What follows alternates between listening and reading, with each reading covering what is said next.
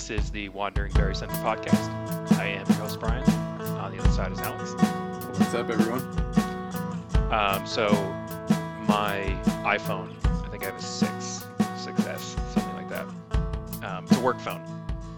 And it's I've had it for over two years, so I'm, I'm due for a new one soon. Mhm. So I took it out of the case that I've had it in for those two years because I like to, you know, the, the phone as designed. It's it's, it's a Oh, sleek You know, I'm in that camp. I don't. Yeah, I don't rock the case. Yeah. Um, but similar, I'm assuming to you, uh, and probably a lot of people, my phone out of its case is at high risk of me throwing it across the room. I dropped mine yesterday. So the reason I bring this up is because while it's sleek and nice looking and it's all black and cool, Mm-hmm. It seems like one of the design features that they put right at the top of the list was let's make every surface of the phone as slippery as possible. Yeah, I don't like the six and beyond for that exact reason. The the SE and you know the five and stuff that I have, it's got squared off edges, so you can hold on to it. I this thing slips out of pockets like it's its job. Yeah, I don't understand. Yeah, Why they did that. But it's so nice to have it. It's so thin and light without the case on it. Like, I mean, I'm that's very- how it's designed to be used. right. Apple right. sells cases, yeah, but I'm pretty sure there's a an image somewhere on the internet if you look around. Um, Steve Jobs like iPhone five or something like that, or 4S, and it's all like you know he used it without a case, and it's got as many battle scars as any phone Yeah. would have without one. I don't know. I don't mind. Like mine right now, I'm looking at it. Um, all the corners are, you know, chipped or bashed in a little bit or something like that. But is you know no cracks, so that's cool. Yeah. And the only- battle scars, I don't. I don't really mind. It's, it's Yeah. the yeah, it's the cracking of the screen. that- Sure, that's a problem. And I make sure I keep my camera scratch free because that's important to me. But other than that, I like the battle scars on it. Except for when one of the chips causes the screen to kind of push in a little bit and like Ooh. not be. Yeah. Because the way that it's kind of like a clamshell design. If you undo the screws on the bottom, the screen lifts off. Right. So um, they're not all watertight. This one, anyway, is not watertight and sealed up like some of the newer ones.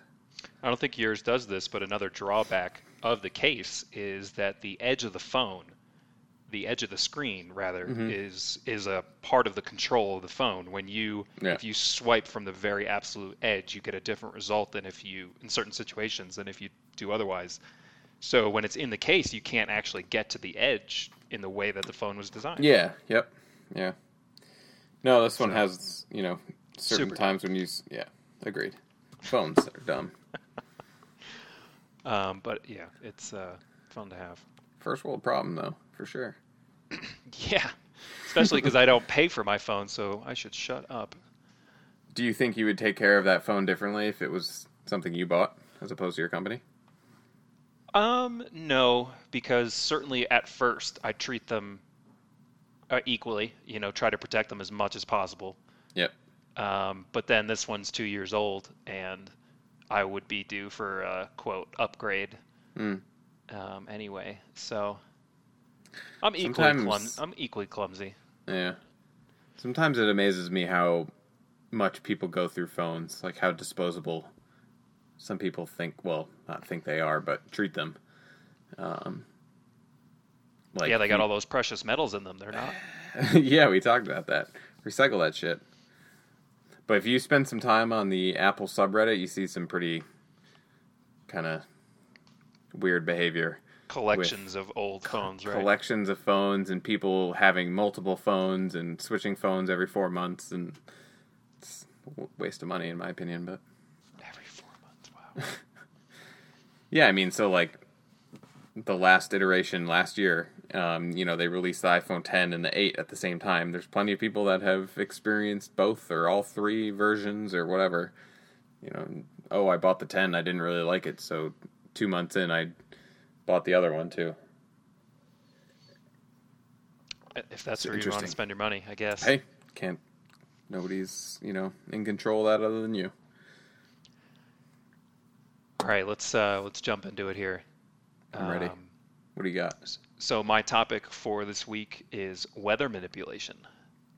Weather manipulation. Yeah, humans' All attempt at uh, humanity's attempt, I suppose, at you know controlling the weather. Yeah. So it was funny. Um, I had a different topic that I had been preparing earlier in the week, Okay. and then I read an article on Thursday, Nice. and I was, and it, it, I'll bring it up in a minute, and I was like, oh, this is way better than what I was. I doing. actually, I actually had that experience this week too.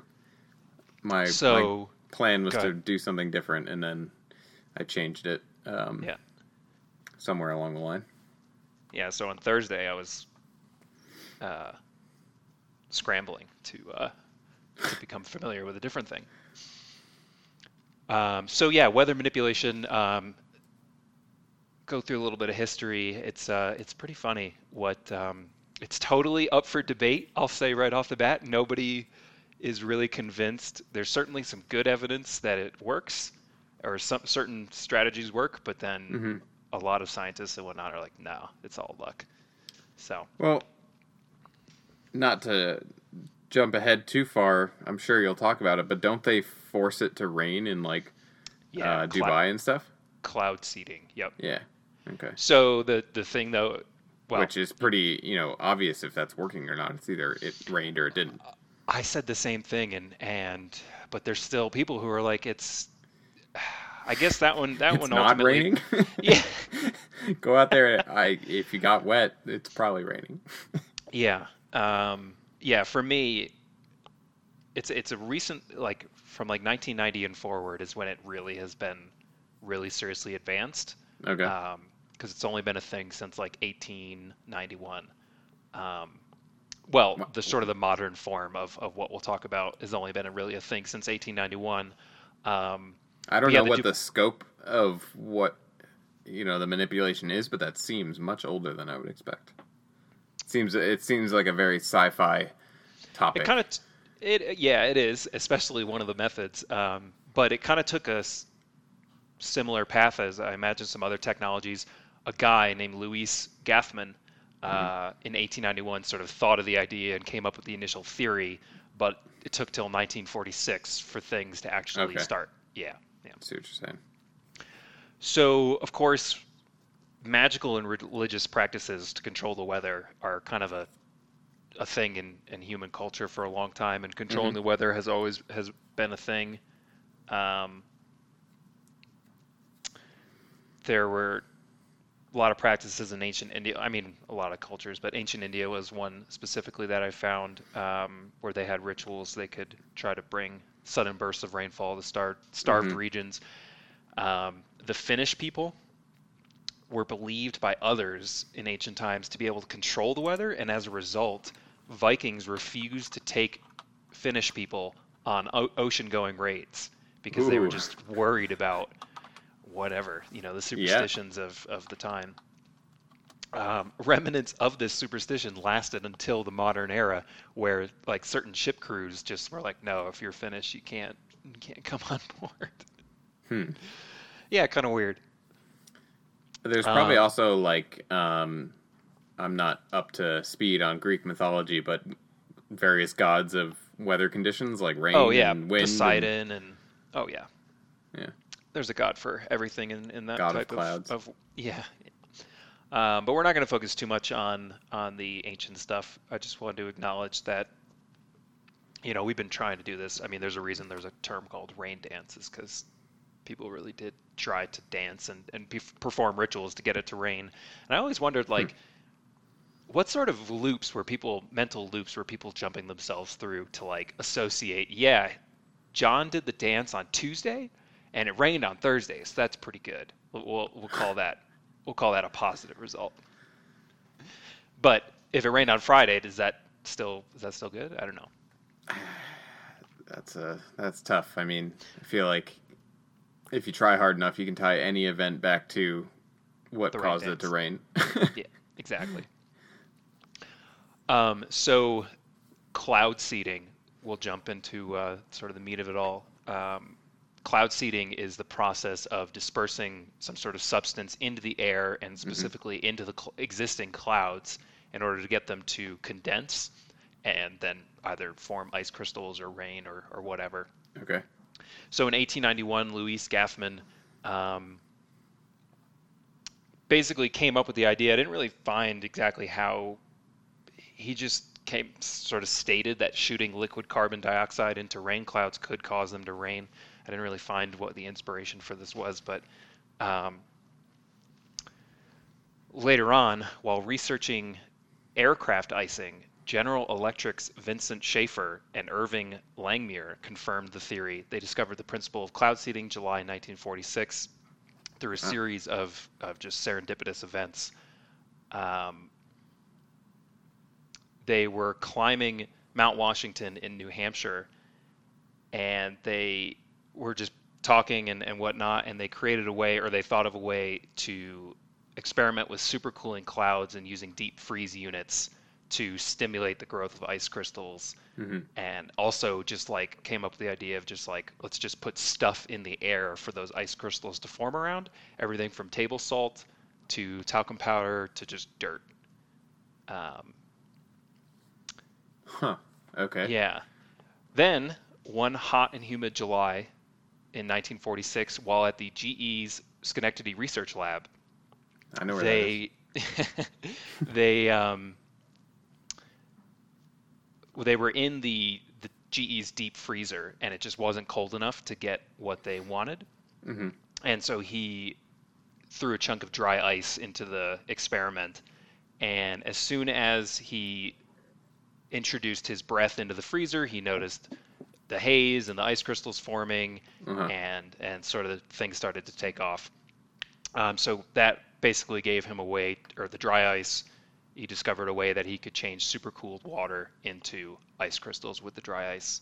Hmm. Um, and then he was able to replicate that experiment a number of times, and he found um, So did he need something for the ice crystals to form on this time? I'm a little hung up on that because I don't know cloud dynamics too well, but his breath, as I understand the story, his breath for that one, for the sort of the discovery, the aha moment of of how uh, sort of the spontaneous forming of the ice crystals, Yeah. the dry, being in the supercooled freezer already Mhm. with water that was in, still in a liquid state. Um, when he introduced the dry ice, that initial, or I'm sorry, that extra boost from the dry ice t- Mhm. takes the already supercooled water and and freezes it instantly. And I guess I guess in this case, just the particulate matter that probably was on his breath. oh, so it Uh, wasn't his breath crystallizing itself, like the moisture No. in his breath. Well, yeah, no, the moisture in his breath, I think, was. Mhm. Um, so I guess, yeah, in that sense, there isn't a particulate matter necessarily involved unless there's dust in the air. Um, but I think also in that case, there was already ice crystals in his breath. Um, and so those just grew larger. Whereas with certain clouds, I think, well, I guess clouds by definition are just collections of water. I don't know. That's a good question. I guess in this sense, it doesn't seem like he needed a, a sort of catalyst.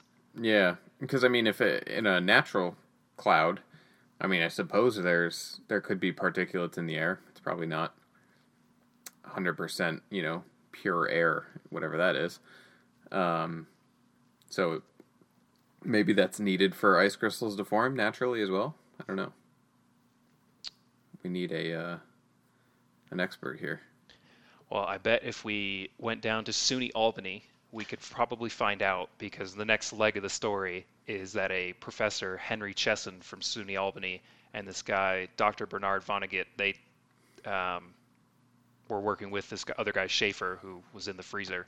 Mhm. And um, they were the ones, these other guys, uh, Bernard uh, Vonnegut, maybe is how you say that, and Henry, um, they were the ones to come up with, they started mixing different chemicals together to get silver iodide, which will end up being the one of the better catalysts that they put into these clouds to get it all going. Interesting. Um, and actually plays the role of the dry ice, I suppose.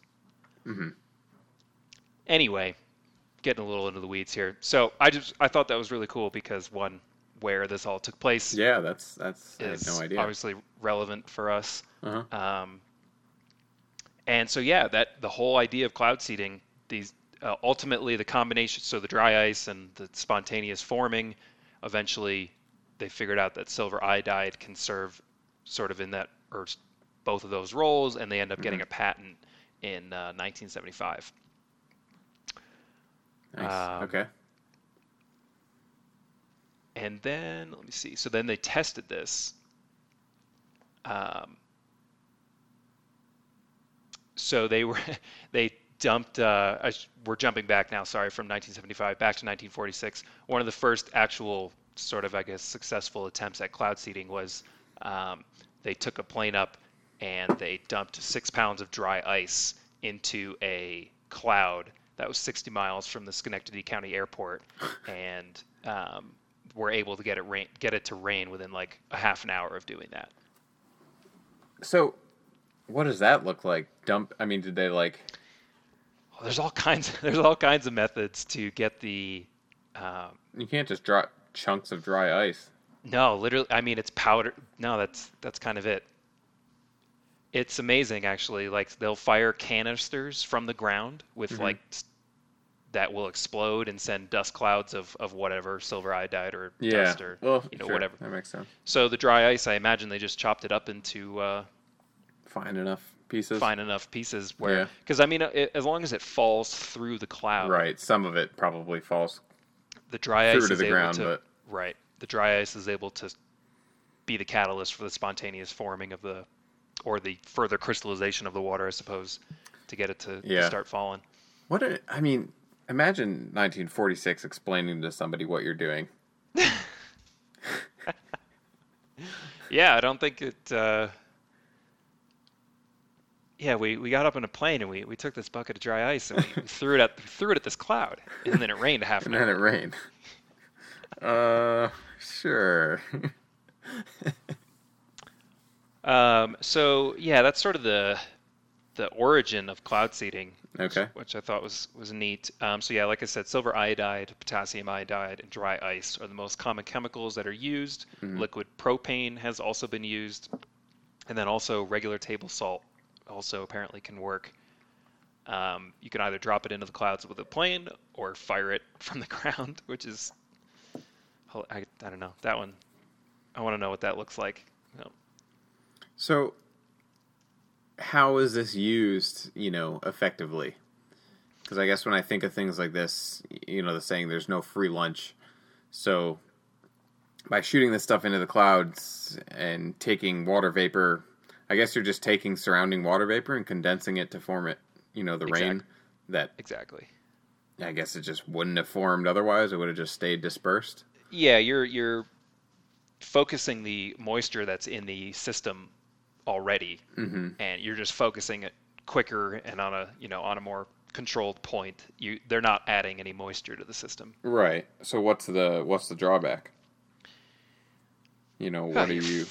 Oh, um, I mean, you're just I guess you're you're just getting rain to fall in a spot that it wouldn't otherwise fall, or you're taking rain away from an area where it was going to fall. Yeah, yeah. Um, I don't think there's actually. I, there were some concerns about you know what the leftover silver iodide or whatever might do, but um, a couple articles that I was reading, or the one at least that spoke to this, uh, the research didn't really support that it was dangerous. Okay. So now this making it so if in like Dubai or whatever, if I'm going to make it rain, that's better than just you, you know using water in whatever areas that I want it to rain on.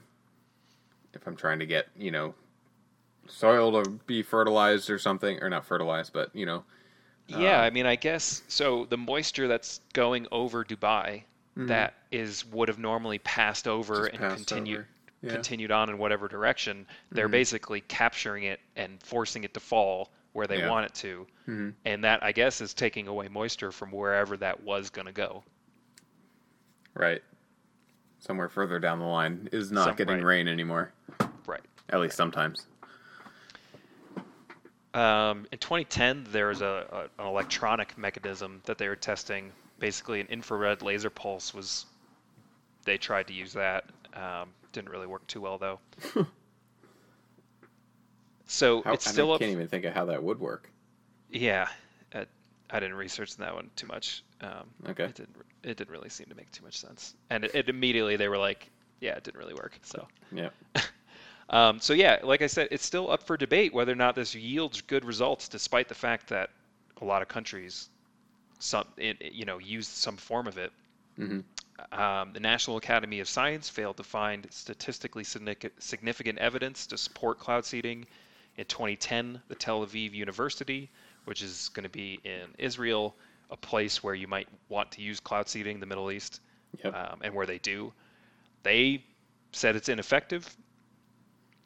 Um, but then other people, just as as late as 2016, or I'm sorry, as recent as 2016, said the technology has improved in those six years, that Mhm. it is viable. So um, this guy claimed, this guy Jeff Tilley from the Desert Research Institute in Reno claimed that he could increase rainfall by 10%. Uh, where? in Reno, in the desert. In, in, in okay, okay. Yeah, yeah. Um, so yeah, that's cloud seeding. Hmm. But of course, we tried to weaponize it. what? How? So Operation Popeye dirt was used during the or was a thing during the Vietnam War. Uh, ran from the operation itself ran from 67 to 72. Okay. And basically, they tried to use cloud seeding to increase and intensify the monsoon season in Vietnam, such that the roads and and just basically create deluge in certain areas, so the roads would wash out, or you know anything that heavy rain might do to disrupt uh, troop movement, basically. If there's something, you know, called passive aggressive warfare, it's that. I'm pretty sure. That's crazy. Um, yeah. That's so a wild way of thinking. we tried to do this over the Ho Chi Minh Trail, which was a, a road, Uh-huh. um, again to try and uh, hamper troop movement. Um, in '66, so a year before the project was officially in in play, we tested the idea over the Laos Panhandle, the country of Laos, Mhm. and uh, didn't tell anybody. Excuse me. They just got more rain that year. Yeah. Um, Did it work? it's it worked enough that they went forward with the project. Um, but while they were testing this, it was claimed that one of these seeded clouds drifted over the Vietnam border and dropped nine inches of rain on a U.S. Special Forces camp in a four-hour period. Damn. So, yeah, they seeded the cloud, but it went in a direction they didn't want it to. Right. Yeah, that's true. You're seeding it, but you're not necessarily controlling it after that point. So, yeah, starting March 20th, 1967, underneath the slogan "Make mud, not war." the 54th Weather Reconnaissance, Reconnaissance Squadron carried out two sorties, two flights a day, using. Um, they had three C-130s and a couple um, F-4 Phantoms, which are fighter planes. hmm And so, yeah, they were officially they were on weather reconnaissance missions, um, but they were two times a day. They were cloud seeding, trying to just make it rain. That's pretty fascinating. Yeah. And so this was hidden for a while, and once it came out, it caused a huge discussion. Um, and I actually should have put this in the. I didn't find this one when I did the treaties episode, uh, but there is actually a national, or I'm sorry, a global treaty uh, outlawing environmental warfare Really? as a res- as a re- partially as a result of Operation Popeye. People were upset when it became a publicly known thing. Yeah, I mean, it, just because of you know the idea of somebody manipulating the weather, or the actual effect that it had on you know practically on the battlefield. I think it. I think it was more the controlling of the weather. It's it's Um, very and also- godlike. it makes it, It, you know regardless of the outcome, it feels very you know like you, you've you can't get much more powerful than that. Like yes, you can, but sound you know knowing that you can control the weather is a pretty uh, ominous thing. Yeah, it is. Um, Yeah, I could see how that would be upsetting for people. yeah, it was. Let's see. So that was Operation Popeye, and I should say that uh, in World War II, the British had Project Cumulus, and that was sort of the first. It never did anything, and it never really got off the ground. But Mhm. they had a project looking to do the same thing, but in World War II. Hmm. Uh, it never got off the ground, so I would actually say that they were probably the first ones in the modern era, at least era, at least, to try and weaponize the weather. That's that's wild. Like that, there's people thinking of ideas like that. Oh, dude, just- that's there are people that that get paid all day to think of stuff like this. I just yeah, it's just never somewhere I guess my brain would go. But I'm not thinking of any war strategies, I guess, for that matter. So Another uh, use for cloud seeding Mhm. is, uh, or well, attempted use is storm disruption, specifically tropical storms and hurricanes. okay, So the hypothesis is that the the seeding of the cloud with the silver iodide or the dry well silver iodide in this particular case um, would essentially disrupt the the cyclone of the storm by making certain parts of the storm prematurely rain or you know get rid of their moisture you're disrupt you're disrupting the equilibrium or the the system that is the storm right? Okay, and they were just they were basically just hoping and hypothesizing that with enough you know poking of the bear i guess they would get it to go away. Hmm. so project storm fury was is our name for it uh, which ran from 62 to 83 was attempt uh, initially set out to try and weaken these storms um, it sounds like one of those things where it actually ends up making it stronger. not entirely but it didn't really Didn't do it. Yeah, I guess It- we'd probably be doing that today if it worked, right? Yeah, they don't do it anymore. Yeah. And which is okay, so the overarching thing here is that like we have examples where people are totally for cloud seeding and are going for it and then this storm fury as I'll describe in a second, it peters out because it's well for two reasons, but ultimately it's not working. Um, so yeah, 65 um, they outline all these criteria to identify storms that are candidates for the seeding. It includes storms they have to be not going to hit land, but still within the plane's range, right? It's got so much gas and whatever, Yeah. so the plane can only go so far. Mm-hmm. Um, sorry, less less than 10% chance of approaching land within the day. Had to be within range of the aircraft. It had to be a pretty intense storm already, even though it's off the coast. Generally, they get stronger as they approach the coast. Um, and it had to have a well-formed eye of the storm. Okay. Um, so these criteria ultimately were sort of the one of the downfalls of the project because they just didn't get enough opportunities to actually go try and and stop these things. So they didn't modify their criteria; they just ended it.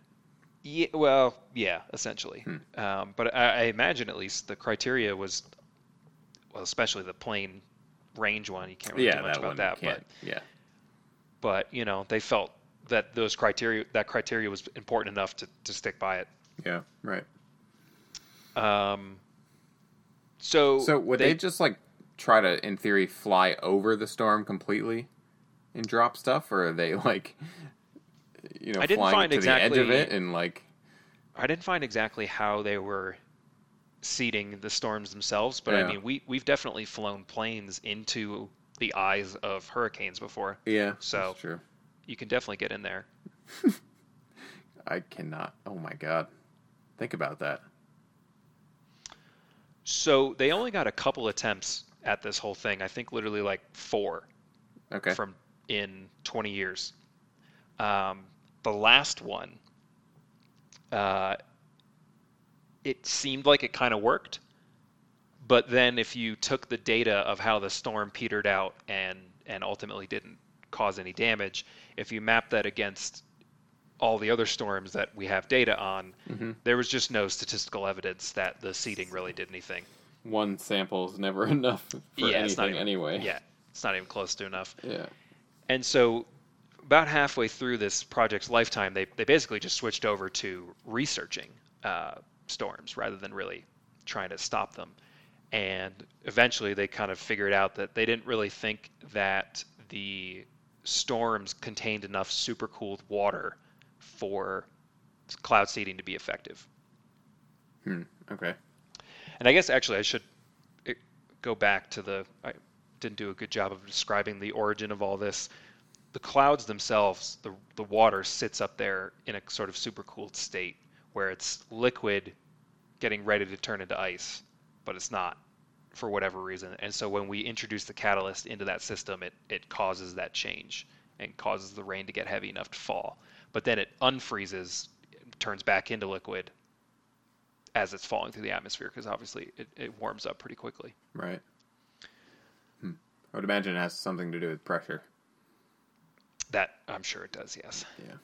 But I'm not smart enough for that. Keeping it from solidifying at that. Uh, it's probably lower pressure up there. Anyway. Yeah, because uh, that the uh, Vonnegut guy, um, I think it was him. No, Schaefer. He figured out that negative 40 degrees Celsius is the limit for liquid water. So you can water can be in a liquid state down to negative 40 degrees Celsius, which is pretty darn cold. Sure is. Um, and then once you, if you introduce a, a catalyst, it'll it'll spontaneously form into ice at that point. okay. Um, so yeah, we tried to weaponize cloud seeding. We've tried to protect our ocean or our our coasts with cloud seeding. Um, and then, as you sort of alluded to, they I mean they do this right now in a lot of drier countries, Middle Eastern countries, some Asian countries, and still to this day, they're like I you know there, there's debate as to whether or not it really is worth the money. I guess Right, because right. I guess at this point you could reasonably say it does have an effect, but the amount of money that's spent on the act of cloud seeding, I wonder if it's worth, uh, you know, the payoff. Yeah, right. I was thinking that actually when you were talking about the guy in Reno saying he can make it rain 10% more. But yeah, it's not doesn't 10% like a of what? 10% of something that's pretty small, right? So Prob- probably. probably not worth it. Okay, so cloud seeding is the sort of the main method and really the only The Well- premier weather manipulation tool. Yeah, because the sort of superhero style or comic book style weather manipulation machines don't really exist. Um, you can't just like I don't even know how, but you can't really just control the weather. Hmm. But the article that got me down this entire path, uh, and just this is so absurd, I love it. So recently, Volkswagen has gotten into trouble with uh, this town in Mexico where they have a plant where they build cars, right? hmm And so had they, when they're done building these cars, a, a lot of uh, car manufacturers they have these giant lots where they put all the finished cars, right? Yep. Waiting, waiting for delivery and all that. You might imagine that when a hailstorm arrives, that could really suck if you've got 2,000 brand new vehicles sitting out there and the hail just destroys them. Right. So, the solution to that, as far as Volkswagen and also Nissan are concerned, uh, is to install hail cannons Whoa. around the factory. Uh, if you want to Google this, it would be a good thing to, to see what they look like. I will. Um, it just imagine a uh, a four foot by four foot, maybe three uh, square cube at, at at the base, and then a giant ten foot cone Yep. facing straight up. Straight up. I'm looking at it. Almost looks like And- a uh, a rocket that somebody assembled backwards. Yeah, yeah. Okay. Um, and these these things, uh, they an explosion happens in the base, and the cone magnifies the explosion, and the shockwave of the explosion allegedly keeps away hail by breaking up the ice that's forming basically they, they blow the hail up before it gets big enough to fall. So you know those like um those little uh, air guns that you had when you were a kid like it looked like this big uh, microphone and you would pull back the rubber band and let it go and it would shoot a ball of air. Yep, That's what that sounds like to me. Just like way glorified. basically. Oh yeah, here's a um I think this is just some fake image, but VW will stop using anti-hail cannons. Right. So Oh yeah, it says right on the picture, terrible artist rendering. Indeed it is terrible. anyway, So before we talk more about the modern ones, um, this is actually really, to me, this is even more fascinating than the cloud seeding one. Um, this idea of loud noises warding off storms goes way back. Um, one of the more notable moments of realization was once cannons and gunpowder were a regular feature in war. So Uh-huh. the Seven Years' War, the Napoleonic Wars, the American Civil War. It's it was largely documented and recorded that uh, rain, heavy rain, would usually fall the day after a large battle happened. oh, really? So the cannon fire going off all day for a couple of days artificially pushes the moisture away. And then once the cannon fire stops, that moisture comes rushing back into the dry system and apparently causes heavy rain. Really? So I can understand when you design something deliberately to do that, such as these hail anti-hail cannons, but just regular cannons, you know, during warfare have that effect. That's surprising. So this is debated um, because after these, especially the American Civil War, there was a guy who was like, okay, people are kind of reporting this. It seems like it might be a thing. I'm going to go try to experiment with it. Yeah. And he tried dynamite and a few other things. Uh, unfortunately, he chose Texas, what I'm not really sure that was the best choice as far as moisture is concerned. But anyway, um, him and then also our military uh, ultimately came up with inconclusive results as far Yeah. as whether or not it was it was successful. Um, but even um, before the modern versions, church bells, people thought church bells kept sto- storms away. So there's there's a long history of this idea at least, Yeah, which yeah, right. uh, makes me I don't know if that warrants merit or not. Yeah, I'm just I'm just thinking about the physics behind that. Like Yeah, yeah. obviously sound waves can create pressure gradients and and do exactly what you're describing. The hail cannon, I can totally see that happening. Um, but I'm just surprised at something doing that without deliberately being designed. So So back to the modern hail cannons. Mm-hmm. Uh, it's a mixture of acetylene and oxygen in the nice. lower chamber. That's a good mix. Yeah, that's a. um, but so the reason people that's, in Miss that's the same. You use that for uh, I forget which type of welding. MIG or TIG, I don't remember, but that the acetylene gas you use in welding. Yeah. Um, so Nissan in 2005 had this issue at their Mississippi plant. The reason people in Mexico and Mississippi and probably anywhere else that these things are used are so pissed off is because you have to fire these hail cannons like every six seconds. Whoa. Yep. And it's been shown that they really only have an effect of about 200 square meters directly above them, hmm which is not very big. And you're burning this fuel constantly, and it Every s- probably you is make super loud. it's su- yeah, it's got to be crazy loud. It I has to be. Whoa. So yeah, these things fire every six seconds. Like, how can that even? And I'd imagine if you're protecting an entire parking lot's worth of vehicles, You've you got a like lot of these. you got like 80 of them. Yeah, Whoa. or I don't know how many, but Why wouldn't you just build a structure over them? Like, So, okay, I was going to ultimately end this part of it with asking you that. Like, why? Only because we're talking about cars is why I was going to put this on you. um, yeah, I why invest in this like black magic don't really know if it really works. Yeah, I'm really confused because I'm really confused. not only I mean building a parking lot sized canopy is going to be expensive too, but now you have these machines that you have to fuel and maintain and may or may not work, let's be honest.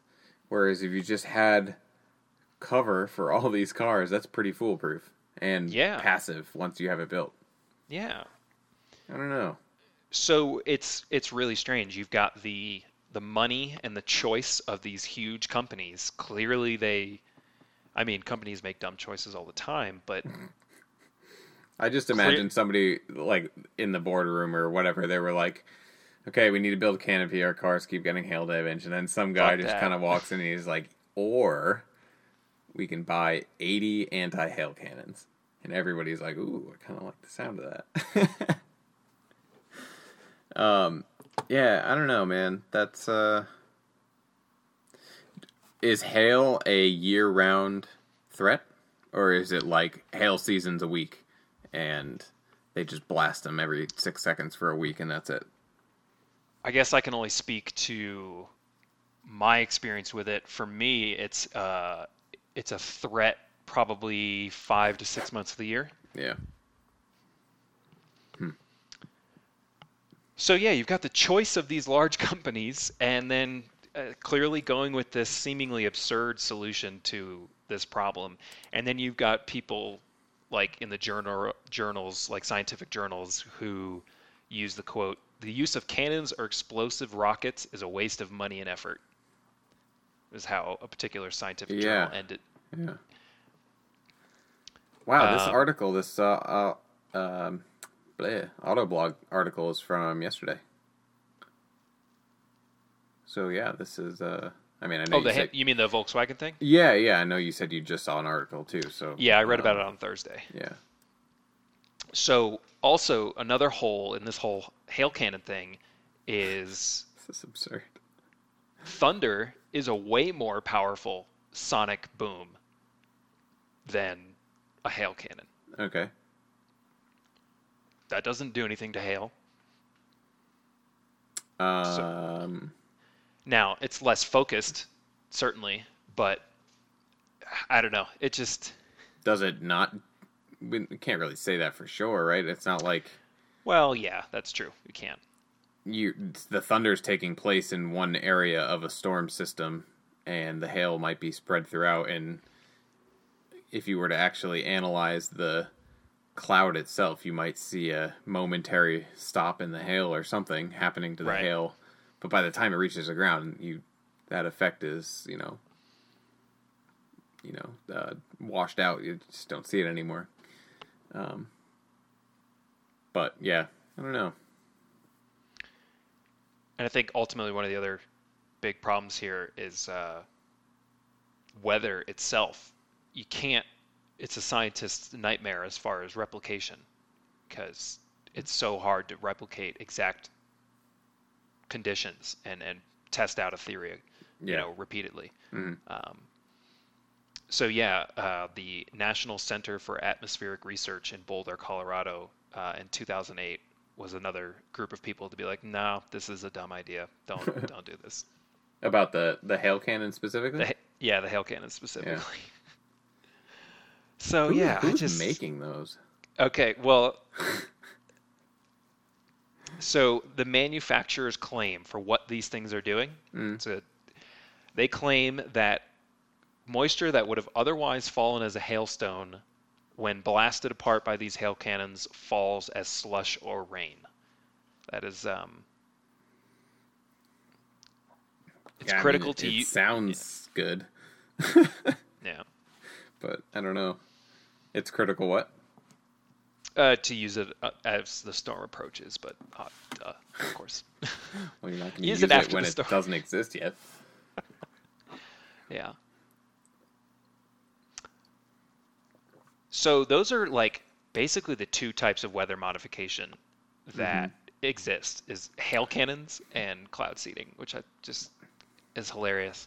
Um, Yeah, One there's of the- really. I was trying to think of some others while we were going, and really everything I was thinking of is just not manipulation per se, but just utilizing the weather. So that's that's different.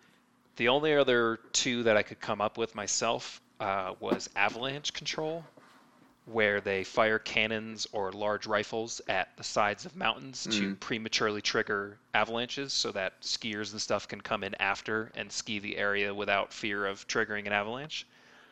But that's borderline That's like borderline whether it's actually Yeah. a weather event or not. exactly. Yeah. The other Do one we do anything uh, with wind? Ever try to like control wind patterns or anything like no, that that you found? not that I found, not that I found. Only capture wind. via- capturing, sure, of course, but Yeah. No, I didn't find like I'm sure somebody's attempted to generate a tornado at some point. I'm sure that's happened. Humans, we have so much time. There's so many of us and we have so much time on our hands. I bet I mean, somebody if somebody's like building anti-hail cannons, somebody's trying to fuck around with the wind. definitely. But I did not uh, I tried to I did do a little digging to try and find more than two uh, examples of this, but um, in that research I did find um, So, the Beijing Weather Modification Office forms one part of China's nationwide weather control effort, believed to be the world's largest, and they employ 37,000 people. Whoa. They seed clouds by firing rockets and shells loaded with uh, silver iodide into those clouds. Mhm. And the most famous sort of um, use of this was in the 2008 Olympics.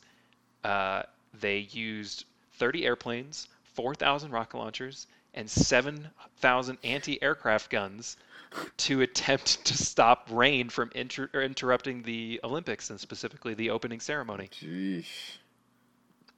Was it effective? Uh, it didn't rain, Didn't rain, but but that's the thing is you can't. no saying there's no saying it wouldn't have rained or would have rained otherwise right, had they not done that. right. Uh, this office did successfully create snow on New Year's Day in 1997. Wow. Um, How much snow? I did. I didn't say. I was. I wanted to know. I was annoyed that I didn't find out how much snow because what are we talking about here? Right. um, they also did capture some exact numbers. Um, they claim that they increased uh, precipitation in, in Beijing itself by about an eighth in 2004 from 2003. But what I couldn't find and or didn't spend time, I probably could have found it, is that within the standard deviation of what's possible naturally. Right, right. Could, could 2004 be an eighth Just more? be a, right. right. Statistical, just sig- not stat- statistically significant. Right. Um, yeah, not to mention the trade offs of doing this. Like, is precipitation really their biggest issue to be focusing on right now? There's probably a lot of money wasted, or not wasted, but spent doing this. Uh, I'm thinking about the Olympics uh, situation. I don't know where they were firing these, like in what proximity to the opening ceremony and, and events going on, but They were probably situated. hear this. No, no, No? So they were um, they were basically like intercepting weather systems well away from Beijing itself. So 20 miles, 30 miles outside of Beijing, they were yeah, trying to cause clouds that look like they might dump rain over Beijing. They were right. trying to get them to rain sooner, basically. So, um, the weather, you know, one mechanism I guess that it works upon is like high and low pressure systems, right? Mm-hmm. Mm-hmm. I wonder if there's a way anybody's looking into how to manipulate that because that's going to drive what where clouds go and and the patterns. It certainly everything would. everything travels from high pressure to low pressure, right? High to low. Right. So if you can like artificially pump up the pressure of a, a weather system or something, can you But how in the world things? would you ever do I- that? Well, I don't know. I don't know what causes naturally uh, a high pressure area versus low pressure area system. I don't know what what that is. Me neither. Should get a meteorologist. Right? You mean you didn't bring one on for this? Come on, man. Um, okay, so the last thing, um, you know, we talked about uh, the Middle East a little bit. Um, in 2010, Dubai and uh, Oman, they ba- they claimed that they created 50 artificial rainstorms between July and August of 2010. So, yeah, every time I found something where people were like, "Yeah, we it works," I immediately I immediately found on somebody talking to that exact scenario and saying, "No, it, it, you can't really say it worked." Like with the Beijing one, there's this guy, a couple people who were like, "Yeah, didn't really, don't- we don't we don't think it yeah, really but did." no. Exactly. Yeah. So yeah, weather manipulation. It's funny. It- lots of time and energy and and actual money has been spent and and implemented. Still, with the whole thing really up for debate. That's uh that's a pretty interesting topic, I gotta say. Yeah, the Hail Cannon one. I just what an absurd, That's, that's T- totally like male thing to come up with. Yeah, we're gonna make this thing that let's just shoot at every. it. This just explodes every six seconds. It'll be fine. I, I wonder if there's a video of their factory and these things going off because every six seconds and who knows how many they have. Sounds like something I need to check out. Yeah, you know, I didn't even think to look. That's that was a failing of my. I didn't even think to look up one of these things. I, there was a video of like how they were made in on the manufacturer's website that I went to, but I didn't actually see a video of them operating. So, was it a U.S. manufacturer? Do you know? Yeah, So that must mean that there's another one, right? Otherwise, they would have a monopoly on the market, which we don't like here. So there's two Yeah. companies at least that are making probably. they, there must be. Yeah, because I mean you gotta have choice, right? I uh, I just pulled up Google Images real quick Mhm. after typing in Hail Cannon again, and I just I, looking at. Uh, oh, there's a car lot right there. Where are the Hail Cannons? I one picture I'm looking at, they've got these things like every six feet. Um, That's- that's, yeah, that's a lot in an entire lot, like Uh, no, this one's not like a car lot, but in a grid or something. that seems unnecessary because the manufacturers state that between 100 to 200 square meters, like I said earlier, uh, you know, counts for the area directly above the cannon. Hmm. So you wouldn't need to put them every six feet, but Where do I go to buy one of these? oh wait, here we go. yeah, hail cannon. Uh, Eggers wait, wait, hail wait. cannons, There you go. Designed and manufactured in New Zealand by Mike Eggers Ltd. and fabricated to various standards. Okay.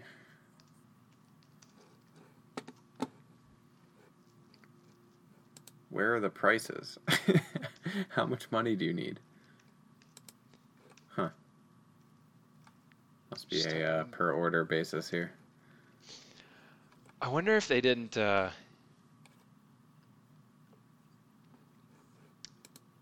they're not really advertising how much these cost, and also putting a video of how of them working, because I bet it sucks. Like these things have to be so loud. I would, yeah, probably.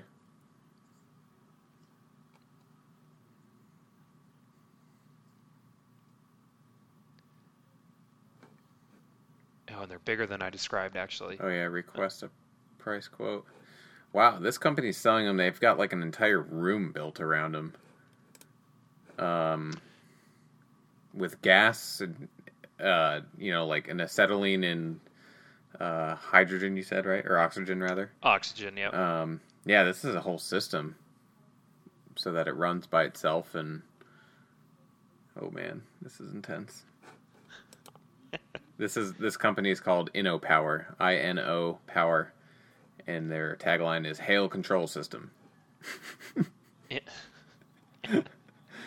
Oh man, yeah. Request a price quote, so they're not going to tell you right away. Darn. All right, so I think I made it pretty difficult for you to. Um, yeah, sure did. I'm trying to think of something here. All right, I will Um, waste time by looking up. I really wanted to buy one of these stupid things. Well, I think I think what Oh, I'm going to go go with. If I find a hail cannon on Craigslist, I'm gonna be pretty happy. Up for sale, my 2009 hail cannon. Just don't really use it anymore. I've blasted tons of hail with this though, and it totally works. I know what I have. I don't need help selling this. Oh, there's no results for hail cannon. Shocking. Um, all right, so just like we have, or we appear, in someone or some think that we have a grasp on the way the weather works, we have a similar grasp on the way our brain works. So we have certain things figured out, but there's other things that are more ambiguous and not quite fully fleshed out. That's how I'm going to go with, just like the weather. So my topic that's that's the best I could do. um, it's probably not 100%, No, I think you got it. True, we but- we don't really understand the but weather. there's definitely Totally. we don't totally understand the weather, and there are certainly aspects of the brain that we don't understand.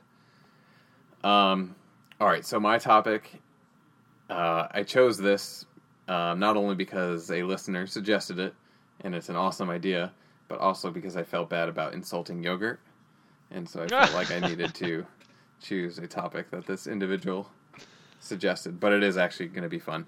Um, left brain versus right brain. Okay.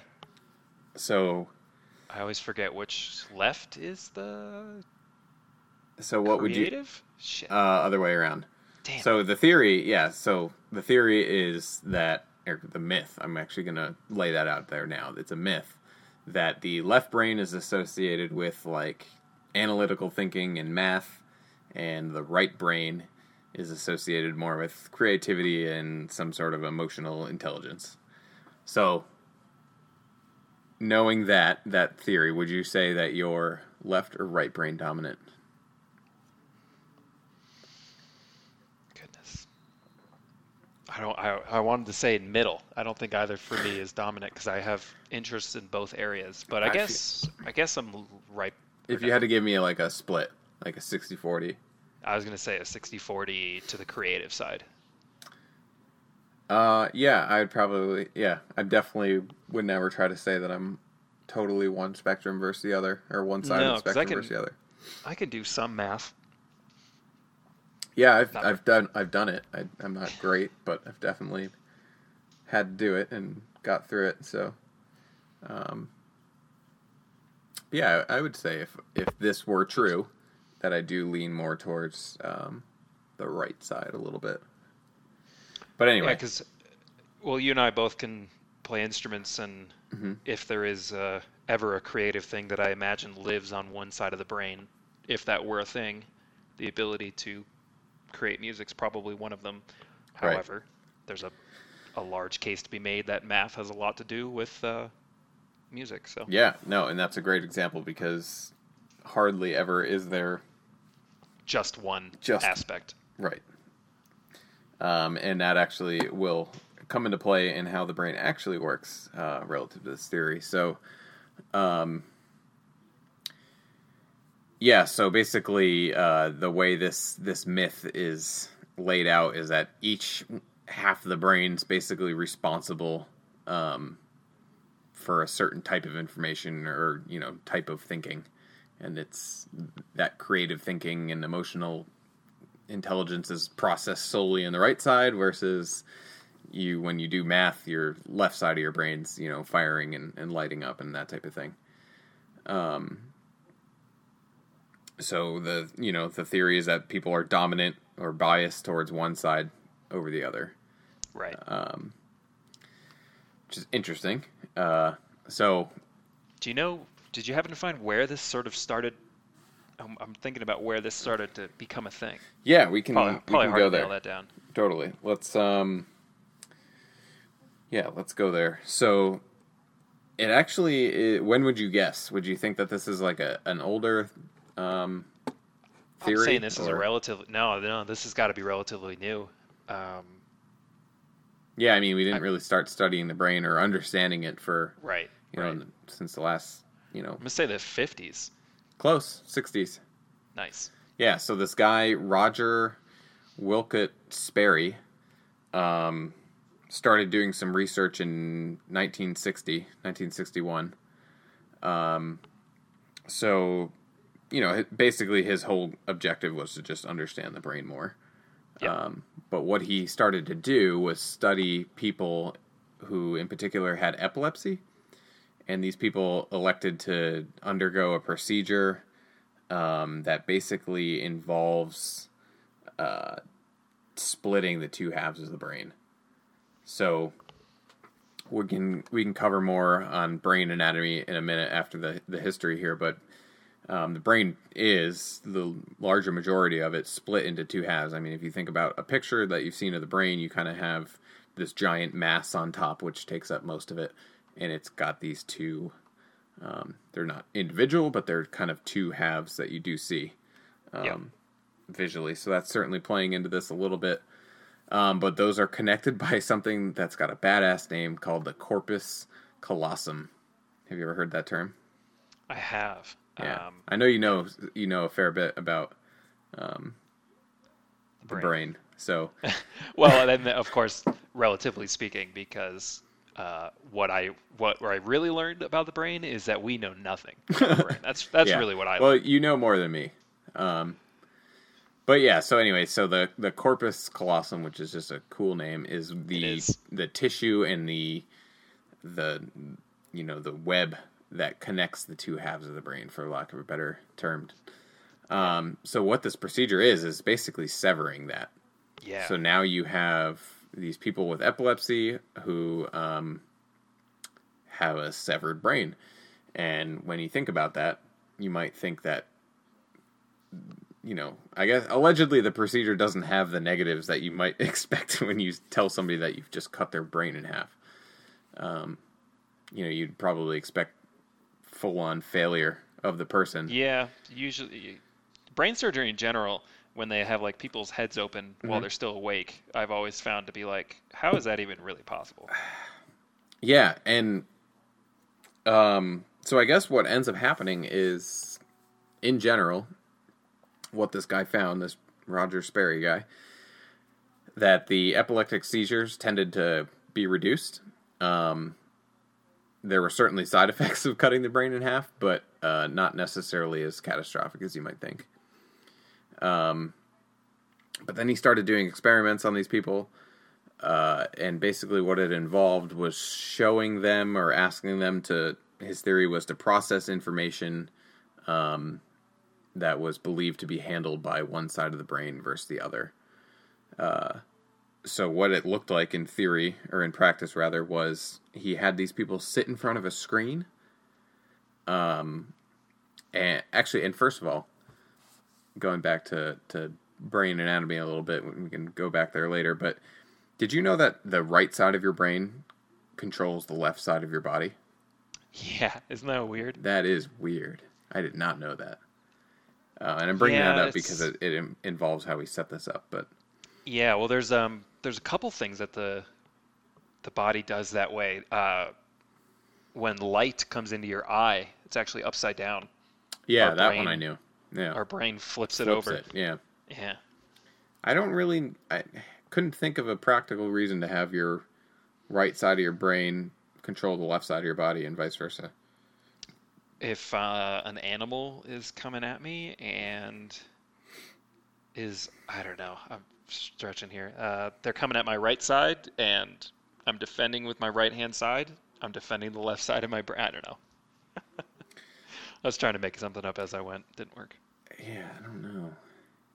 I can't. Yeah. Anyway, I- don't know. Um, all right. So these people that now have a brain that their corpus callosum has been split, he's got them sitting in front of a screen, and his theory. There's already. I don't know where this comes from, but there's already knowledge or theories that certain information is handled by certain areas of the brain. That's already in his head, and he's trying to figure out if that's true. So what he does sits them down in front of the screen and he flashes an image on either side of the screen.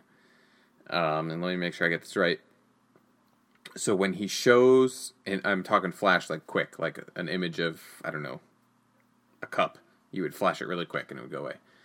Um, so he flashes the image on the left side of the screen, for example, um, and the subject would recognize that they saw something, but were not able to tell him what it was that they saw. So it would be like, okay, yes, I recognize that something showed up on the screen, but I can't think of what it is that you showed me. Mm-hmm. Right. Um, so what he concluded from that is that uh, language is processed on the left side. So, um, right. So he's showing something on the left side of the screen, which means the right side of the brain is handling it. And if the right side of the brain saw something but couldn't name it, couldn't process what it was, that must mean that that's taking place on the left side of the brain.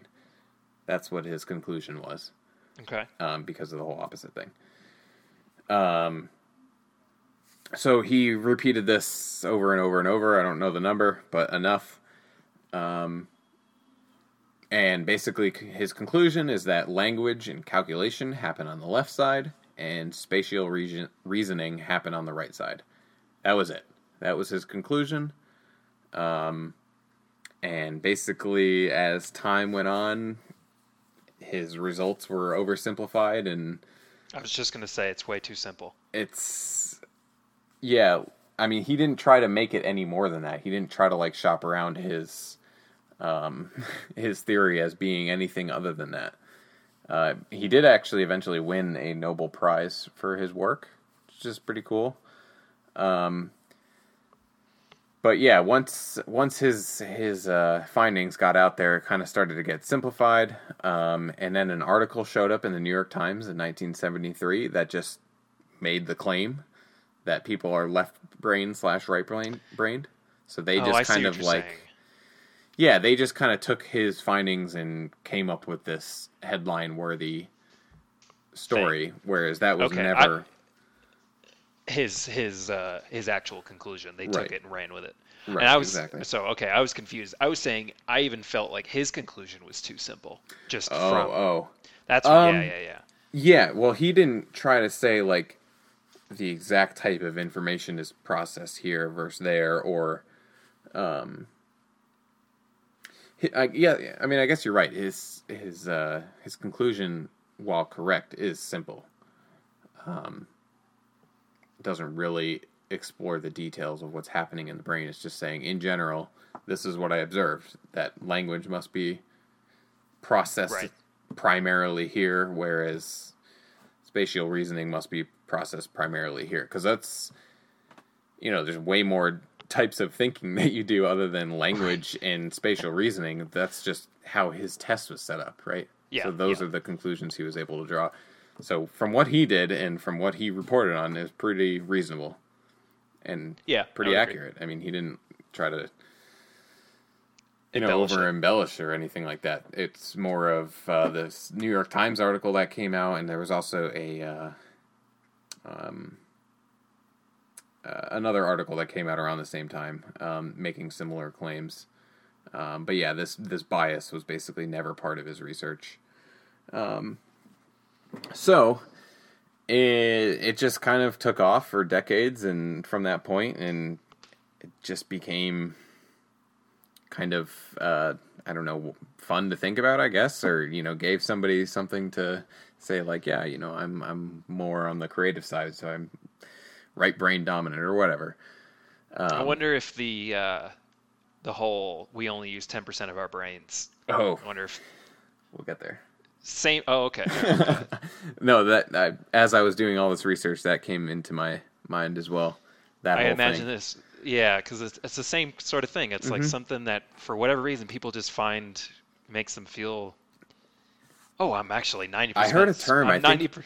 It was like popular psychology or something like pop sci or something like that. Yeah, yeah, absolutely. just kind of takes over.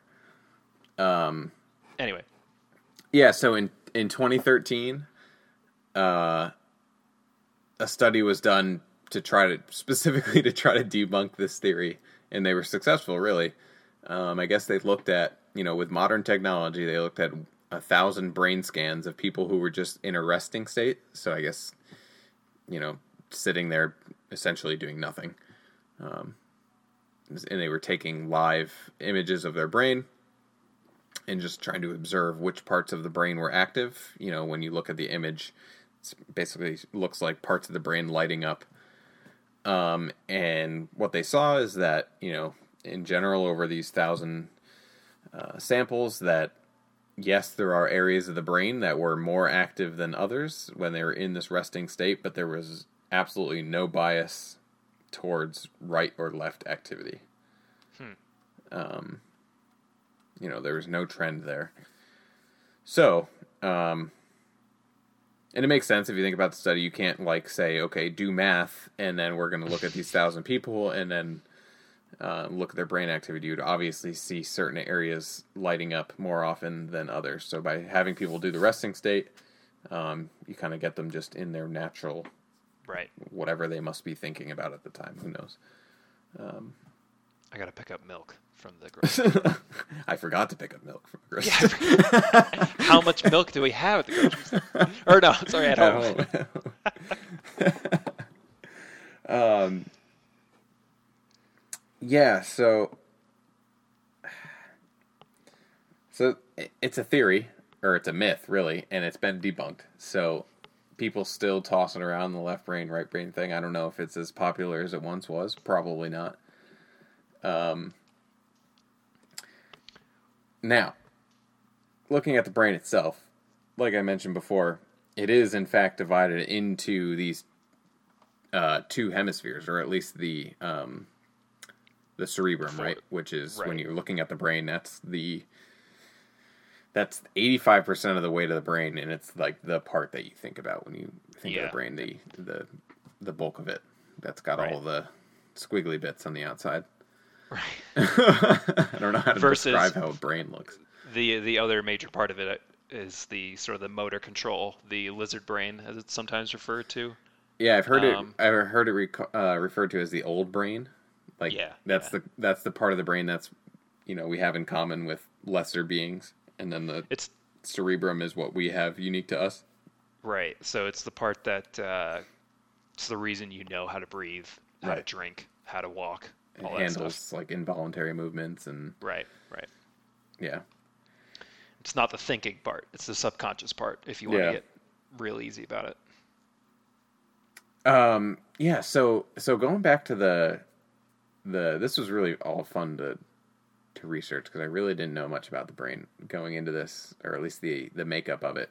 But that corpus callosum, Yep.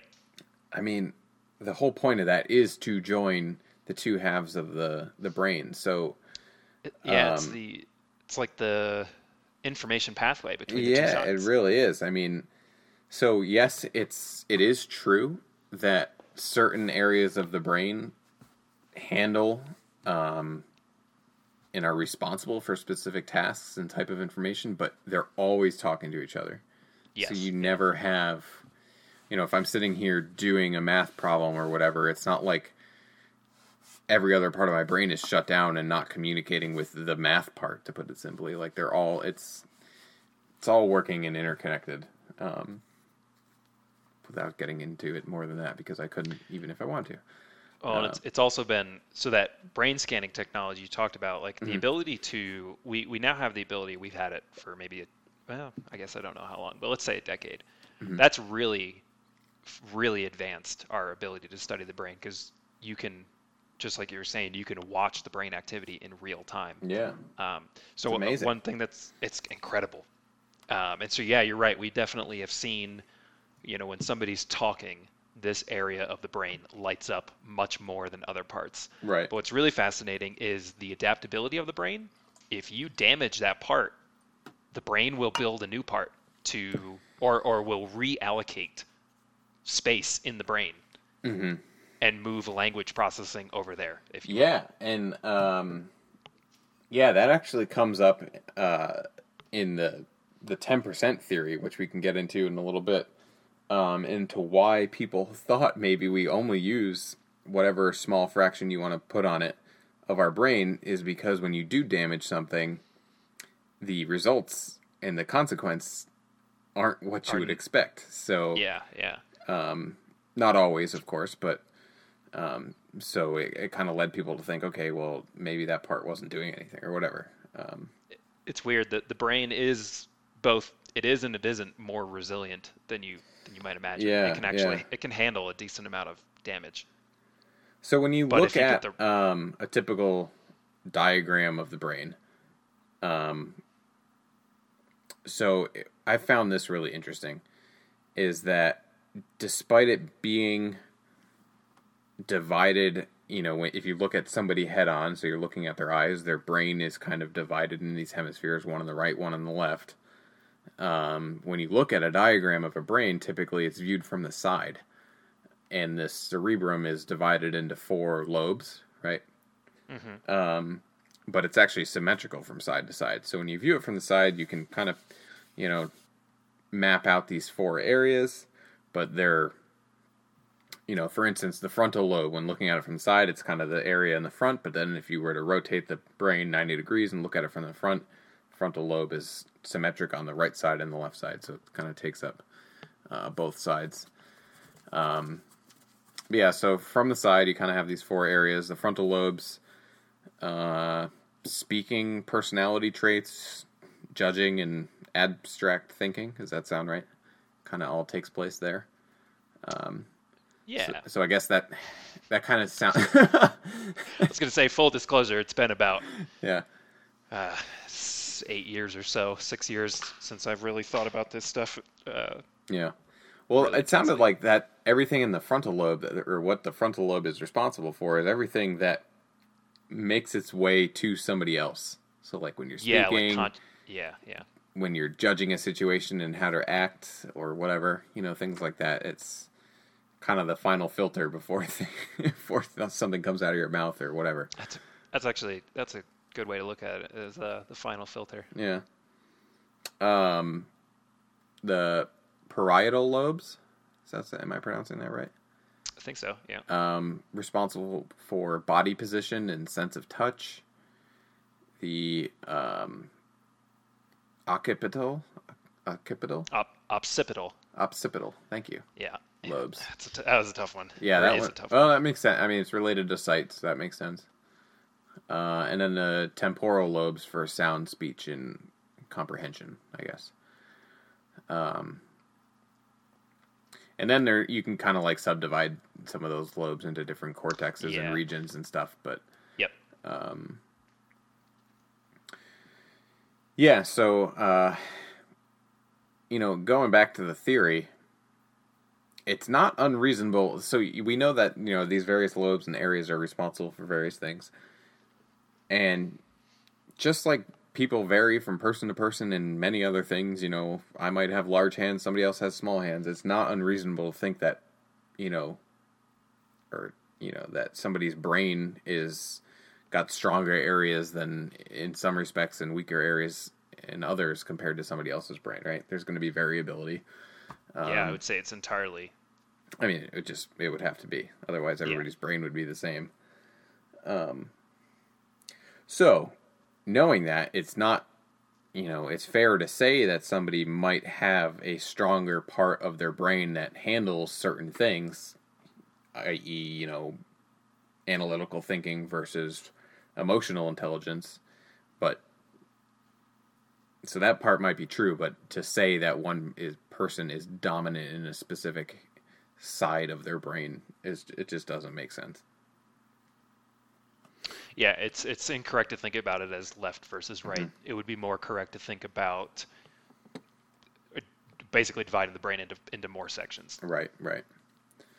Um, and it's it's wild too because when they cut that. Uh, oh, geez, what was the name of it? The pathway.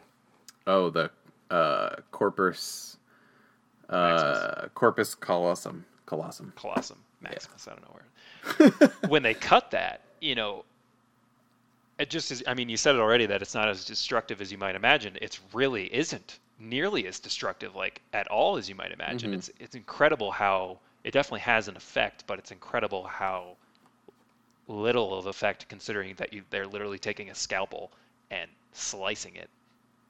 Um, Yeah.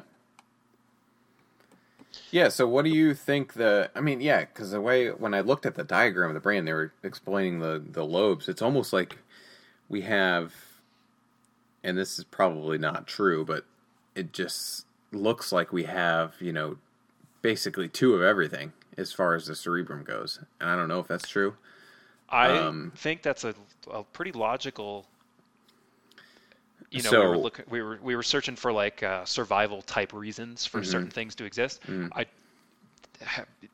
the brain is the most important part of the body. Yeah, I, I totally believe that we self built in a level of redundancy such Mm-hmm. that if we get hurt, we can still operate. right. It's like a two core processor. Yeah, you can run off one, but when the You're corpus definitely better with two. callosum is is cut, you can still function. Or an airplane that loses one of its uh, its engines, it can still fly and make its way to the ground. And I would argue that even when they cut the corpus, the brain must have other pathways to join the two sides because it just doesn't affect people hard enough and, and Right. enough that you know, the brain is still working Mm-hmm. to a decent degree.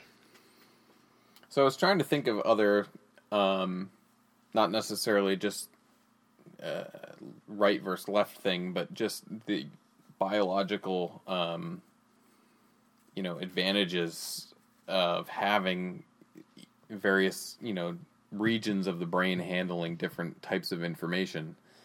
Um, and I guess where I ended up was just kind of like the ability to multitask, right? So if you have my brain is one part of it's responsible for you know one thing like speech or something or, or vision or i don't know something like that um, but then another area of my brain is responsible for taking in audio inputs um, i can kind of have them focusing on different areas and um, you know kind of like a inherent multitasking ability there as opposed to the whole brain needing to be activated to do every task obviously you would be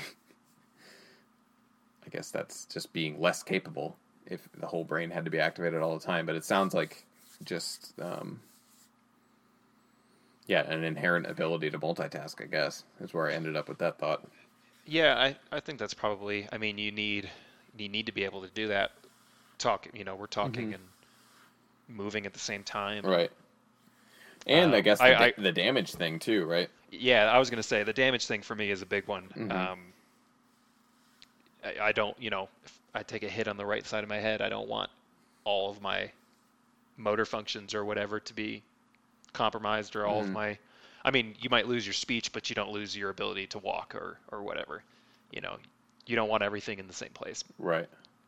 But it also kind of also is in the same place because the brain isn't that big. If you take a big enough, you take a big enough hit, you're in trouble. True. Um. Yeah. Yeah. I also found it interesting that the theory ended up being these two types of thinking. Like, why are those the only two ways in theory of thinking, right? This creative way and this analytical way. Is there not other ways that you could be thinking, other words you could apply to it? because the editor of the New York Times decided that it was going to be too much to try and write an article I about guess. eight eight different forms of intelligence. And he was like, "No, make it make it two, make, make it, it two. It's much more easier to digest and for people to latch onto, and it worked, two. right? Right? yeah, yeah. It'd actually be really interesting to go and find that article. I should have done that. Huh. Okay. Um. Okay, so you brought it up, and I arrived at it the same way. The whole ten percent thing, and actually, the ten percent thing eh, apply any low percentage to it. I've heard it be ten percent, fifteen percent, twenty percent. Like, doesn't really matter. The theory and myth is that we use a small percentage of the brain, which I've. If you really just think about that, it makes no sense. Why would we have a brain that's, or any organ or any part of our body that's 90% unused? Natural selection would have taken care of that, or probably more accurately, just never even allowed it to happen in the first place. And it it goes directly against the sort of the theme we've had running here. Just like why you just would never do that. You're you're biologically and from a survival standpoint, you just would never. No, it makes no sense to to have Yeah. that. Yeah. Um, What is is the brain keeping ninety percent in reserve on the off chance that you take a right, that's an awfully large uh, Gamble. backup. Yeah, like Yeah. Um, yeah. So the only part of this that's kind of maybe true or plausible, at least, is that somebody in a resting state where they're really not doing anything, if you know, if that even Yep. exists, um, from an energy perspective, may only be using ten percent. Um, but that doesn't mean that ninety percent of the brain is shut down. That just means that the brain is operating at ten percent capacity. Doesn't yeah, mean that not firing as much. yeah, it don't. It doesn't need to be, um, yeah, firing at full power. But um, you know that doesn't mean that any part of the brain's dormant, like the myth suggests. Uh, so this seems to have come about like, I don't know, kind of the same time, like early twentieth century. I guess that's when the self help movement started as it's been referred to. So you start getting claims of like unlocked potential in your brain, and you're not using your brain to your full potential, and things like that being thrown around. Unlock your brain and therefore make money. Totally, totally. Like if you could only tap into the other ninety percent of your brain, Guess what? You can actually fly. right? you can control the fucking weather. That's right. yeah, actually, the more you describe this, it's definitely just a marketing thing. Yeah, I, definitely. You could see how telling somebody that they have 90% of their brain to tap into and them being, you know, none the wiser, being like, oh, okay, tell me more. How do I do that? Like, what do I have to eat to, you know, unlock the 90%? Oh, man, it's crazy.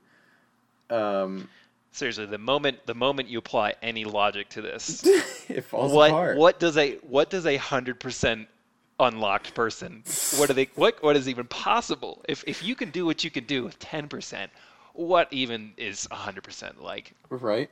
And since we're talking such low numbers here, does that mean that somebody at 15% is like just is that Stephen Albert Hawking? Einstein? Yeah, is that Yeah, yeah. Einstein right there is 15%? i mean yeah if a 5% i mean yeah If yeah 10 actually, is like an average person, Einstein's 50% smarter than me because he's working at 15%.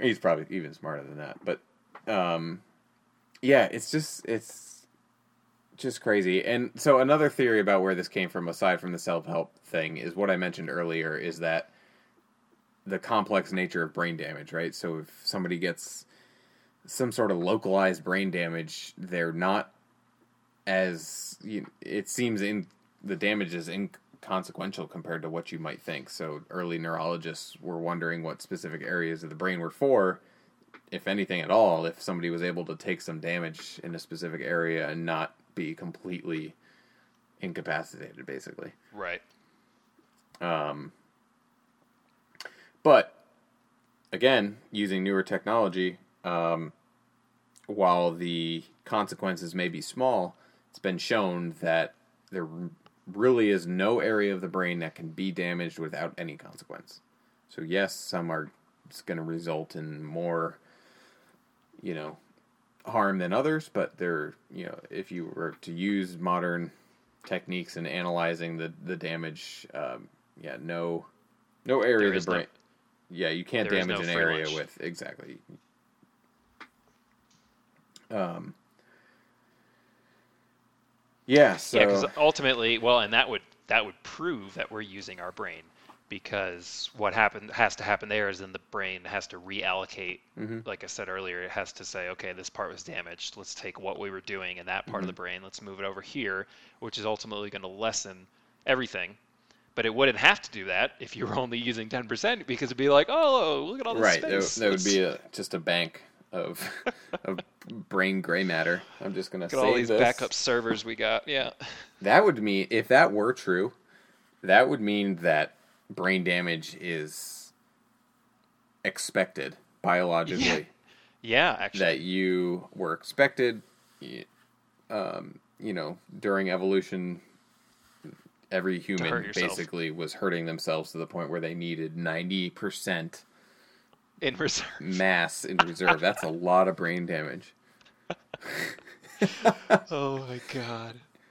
I mean, I, I, I would venture to say that it is expected. I think we've already proven, or not proven. That's quite a statement. We've already. um, we've postulated that uh, you know the brain is is able to recoup from damage, Right. suggesting that it, it does expect damage. But Right. yeah, to expect ninety percent, uh, the need for ninety percent, yeah, just again is Right, right. that says that if that Yeah, were true, just that our our environment doesn't lead to head damage that would result in 90% damage and then if you only need 10% being able to work at full capacity again and taking that amount of damage it just doesn't make any sense um so I, this is just a little uh fact that i found. I did not know this. So the brain is anywhere from like you know maybe i'm at 2% weight of my body whereas somebody much smarter is at like 3% of the body weight of their brain. Um, but it uses like 20% of the body's energy. Isn't that wild? That's awesome. it's really cool I mean, it's got to um, it's it generate well. In, in a, I guess in a sense, it generates electricity. Like it's you know Yeah, neurons that totally whole salt. just uh, firing Yeah. Um, so there's this book. I think it's a book um, called "Knowing Neurons." Uh, this guy or or girl, I'm not really sure. Gabriel and Tor. Um, basically, one of the objectives of this book was to debunk this 10% myth. And I found this really funny to think about. Um, she wrote that kind of in contrary to the myth that if you were using 100% of the brain at you know one given time um, that that's also not desirable because basically you would end up in triggering epileptic seizures if you were to just be You are. I just I mean, imagine like, somebody sitting there thinking so hard that they start freaking just like I mean, that'd be like running your car at full, pe- you know, pedal on the floor. redlining all it until it starts overheating basically Oh my god. so yeah just the the mental image i got of somebody somehow doing that um so i found this quote from scientific american um i don't know do you know anything about that source I've heard it. I think on NPR, but Yeah. uh, i don't know i'm not saying it's not credible i'm not saying that at all actually i'm just saying i don't know but anyway yeah, I'm I'm speculating. I didn't. Uh, I found this interesting.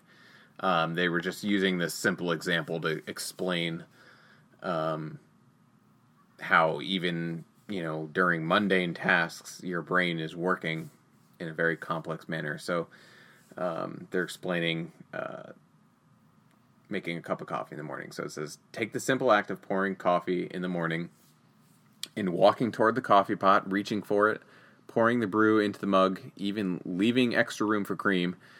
The uh, help me out again. The occipital, occipital, Occipital. Occip- No, there's no extra p there. Oh. O c c i p i Oh, occipital. I meant- Occipital. Yeah, I, Thank you. Yeah, I added a P. So. the occipital and parietal lobes, motor, sensory, and sensory motor cortices. Some other words I can't say. Cerebellum and frontal lobes are all active. So you have all these parts of the brain active. A lightning storm of neural activity occurs almost across the entire brain in the time span of a few seconds. Yeah, I mean, think about it. You've got you're planning ahead. You're considering the future by leaving space for cream. Mm-hmm. You are spatially aware of both yourself, where the coffee pot is, where the cream is. Uh, you're controlling the motor functions of walking and reaching, and obviously, the spatial awareness is critical to that. Um, Your all, your involuntary functions that are going on at this time too. yeah, you're you're breathing, you're looking, you're you're you're processing light, uh, and you've got a list of, of tasks in your head, uh, the Right. steps needed to make a cup of coffee. Yeah. Yeah, so it's just kind of kind of interesting to It's to amazing. It's amazing. Yeah, it's awesome. Um, okay, so to finish up here, something fun. I was trying to think of nicknames for the brain. I don't know why. I don't know where this came yeah, from. Yeah, I was. Okay. Um, I'll let you go first and see if you have any that I didn't think of. Nickname for the Yeah, or just like the head, the brain, the head, Uh, the whole thing. I mean the brain, the brain case, the Yeah, brain case. Right in the brain case. right in the dome. Yep, I dome. I got dome. Dome piece. Um. Oh, there's dome pe Oh wow. which don't. Yeah, that could be taken a, a different way, but Yeah. in terms of head. Uh, oh, uh, oh, okay, go ahead. I was just gonna say the. I already said the lizard brain, the reptile brain, Yeah. referring to the the subconscious part of things. I got noggin, Noggin. That's Yeah. a good one. The old noggin. the old noggin. I also thought that mind is kind of a slang term in a sense, Uh, right? Yeah, I guess Saying so. that it's your mind. yeah. I guess that's a, I kind don't of. think it's a scientific I don't think so. term. Um, and then the last one I had is noodle. Have you ever heard that? yeah. I I feel like we would have heard that from our neighbor. Uh, it does feel kind of old school, doesn't it? yeah, yeah, Like calling it the noodle. yeah. There, I feel like there's one. I'm not gonna think of it. Um. Oh, it's like it has to do with racing, and it basically it's like it references how we're dumb. Um, nah, it doesn't. Yeah, I'm really reaching there. Sorry, I was really trying to think of it because I I remember it being funny, but oh well. Yeah. Yeah, so uh, there we go. Nicknames That's um, left brain, right brain. It's it's a myth, and there are aspects of the whole thing that are true, but overall, you know, saying that there's a bias that people have towards being right brain versus left brain is not necessarily uh, true. Yes, people are different, but it's way more complicated than that. little piece of trivia or whatever. I just, well, language is certainly not a strong point of mine, but uh, a word that I've always thought was cool, uh, the word aphasia, Aphasia. and that is that is the term used. So if you were, it can happen uh, both just the brain degenerating, uh, but also damage as well, or certain conditions. But if you if you can't speak anymore because your brain has been damaged or changed or affected in some way, you have speech aphasia. There's there's more technical terms for it, but aphasia is the term used to describe when a particular function of the brain is fading away or Hmm. not happening or Hmm. something to that effect. So Do I have that because I can't say the word occipital? you could argue, yes. Um, So yeah, I have general life aphasia, so Would you ever say that somebody under the influence of alcohol or anything that is influencing that part of the brain is having aphasia, or is it more of a permanent thing? I think it's more of a permanent thing. You Yeah. wouldn't uh, uh, you wouldn't be totally incorrect to say they have temporary aphasia if yeah. you if you put that if you uh, prefix on right, it. right. Um, but I would say that that more falls under impairment, right? Yeah. Temporary Right, impairment. right, right. Um, but yeah, I, I the term temporary aphasia is certainly Sounds cool. acceptable. Yeah, it does. It's a cool word. I like it. Occipital. I gotta practice. I should have practiced more. It's not hard now that I'm embarrassed about it. Well, I, I put an extra P in there the first time, I think. So, or definitely the first time, but. All right. All right, you people, we get, you know, anti-hail cannons and Yeah, brain anatomy in the same hour and a half. So take it or leave it. Yeah. All right. See everybody next week. Yep.